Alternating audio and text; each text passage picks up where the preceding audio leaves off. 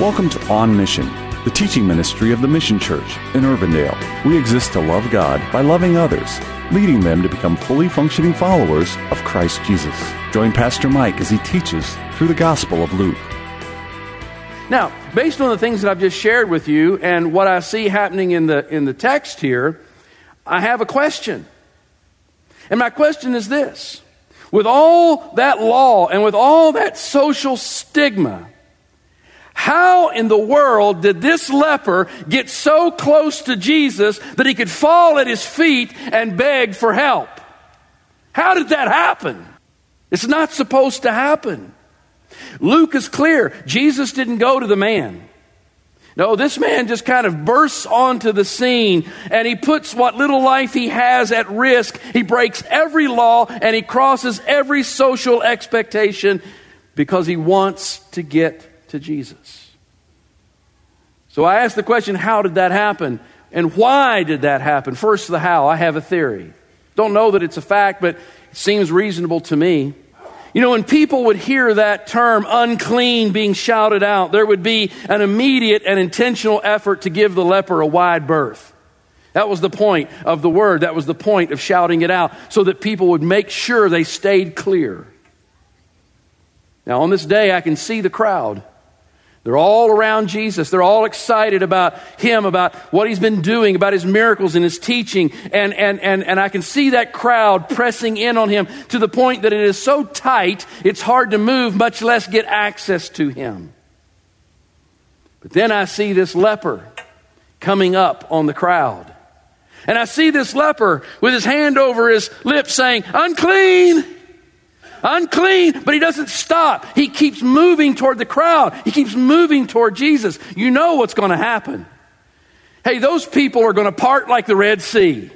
I mean, hey, he's coming. He's not stopping. Hey, it's 100. It's 400. It's 100. Hey, wait a minute. It's 50. I'm getting out of here.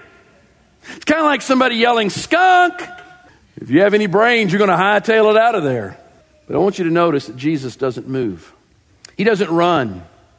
He doesn't shrink back. Instead, he remains steadfast and he allows this leper to drop at his feet. That maybe answers how. The next question is why? Why would this man risk everything to get to Jesus?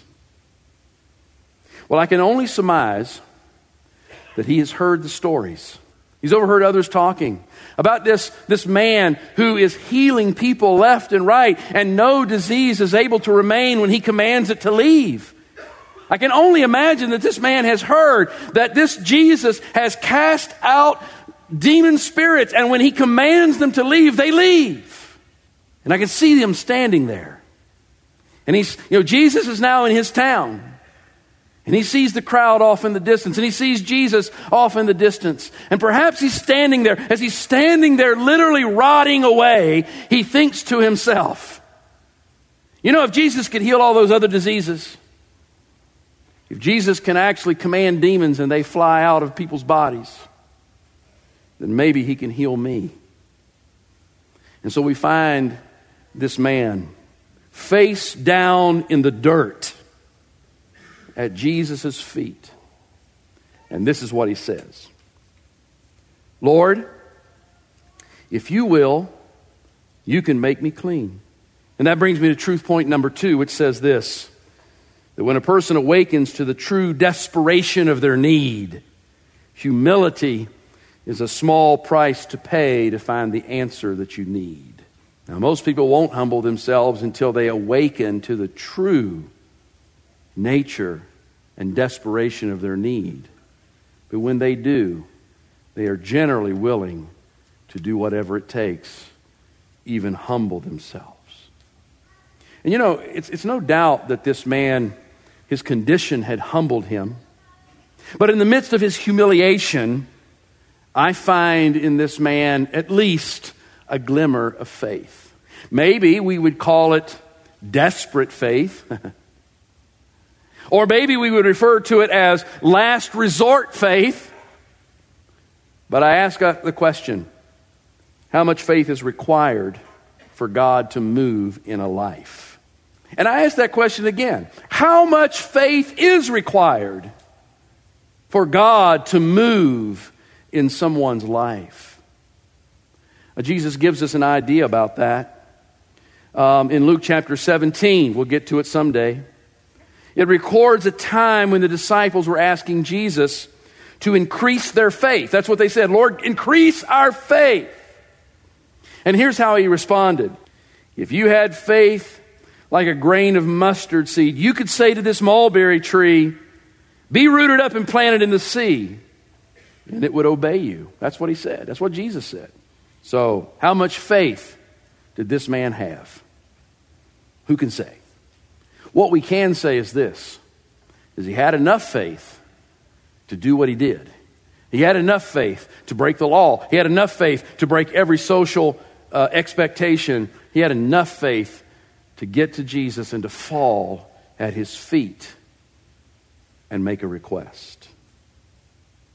Verse 13 then reveals Jesus' response. Jesus stretched out his hand and touched him, saying, I will be clean. Now, there are two things I want you to get from this. Number one, Jesus touched the leper. And I say, Jesus, what are you thinking? Aren't you afraid that you're going to contract leprosy? Jesus, don't you know that if you touch this man, you become ceremonially unclean? And I tell you that Jesus was fully aware of the risks, he was fully aware of the stigmas. But compelled by compassion, moved by his mission, and motivated, motivated by the glory of the Father, Jesus was willing to do the unthinkable. He touched the untouchable. As Jesus touched that man, can you hear the crowd go? but can you feel the hope beginning to rise up in this man as Jesus lays his hand on his body? The second thing that I want you to see is that with his hand firmly planted on this leprous body, Jesus said, I am willing, be cleansed. Five words. That's it. Five words from the lips of the Messiah, and this man is cleansed. His leprosy goes away. Not only did all that rash and stuff go away, but I believe if he had nubs of fingers and nubs of toes, or his eyes were all messed up and his face was disfigured, you gotta know that in that moment, not only did the disease go away, but the injuries from it were healed. Now, if it was shocking to see Jesus put his hand on a leper, how much more shocking is it to see the disease go away, to see fingers and toes grow and eyes get clear? Can you hear the crowd going, Can you feel the joy that is bursting in this man's soul? Truth point number three tells us that true works of God depend on His power alone. Gimmickry, smoke and mirrors are not required. When God moves, people receive full restoration. When God moves, people receive full restoration. You know, on this day, an authentic miracle was witnessed by probably hundreds of people, and there was no two bits about it. This was real. It happened. They saw it with their own two eyes. This man experienced it. So, after the man receives his healing, I want you to take note that Jesus exhorts him tell no one. Well, now, wait a minute. There's a bunch of people who've already seen it. I mean, it's not like they were out in the woods by themselves. But he tells the man, Tell no one, but this is what I want you to do. I want you to go immediately to the priest, and I want you to make all of the offerings that the law calls for, the law of Moses calls for. And I studied that, and I wished I had the time to share with you all of that because it's got some beautiful pictures, and maybe some other time when we come to another leper, I'll do that. But let me just say this that the law of Moses specified a multi week ritual of cleansing and celebration and it was spelled out in detail of what the person was supposed to do. If a verifiable leper received a verifiable healing, then they were to go through this, this multi week extravaganza. And that's why Jesus is sending him to the priest to begin that process. But there's something else here in the text that is quite fascinating and I also think rather odd. Notice that he doesn't just say, go to the priest and show yourself so that you can begin the process, but he says, show yourself so that it will be a proof to them. A proof to them? A proof of what? To whom? That leads us to truth point number four. The proof that Jesus is talking about here is all about messiahship. And the them is all about the religious leaders of Israel. Take note of this. Jesus performed this miracle so that it would be proof to the priest that the messianic age had arrived. Hey, listen, I know Jesus loves, I know Jesus has compassion. I know he has a soft heart, but I want to tell you, he didn't perform this miracle just because he felt sorry for some poor leper. Because there were lepers everywhere. But he performed this particular mo- miracle with a motive in mind. He wanted there to be unrefutable proof that the Messiah was now on the scene.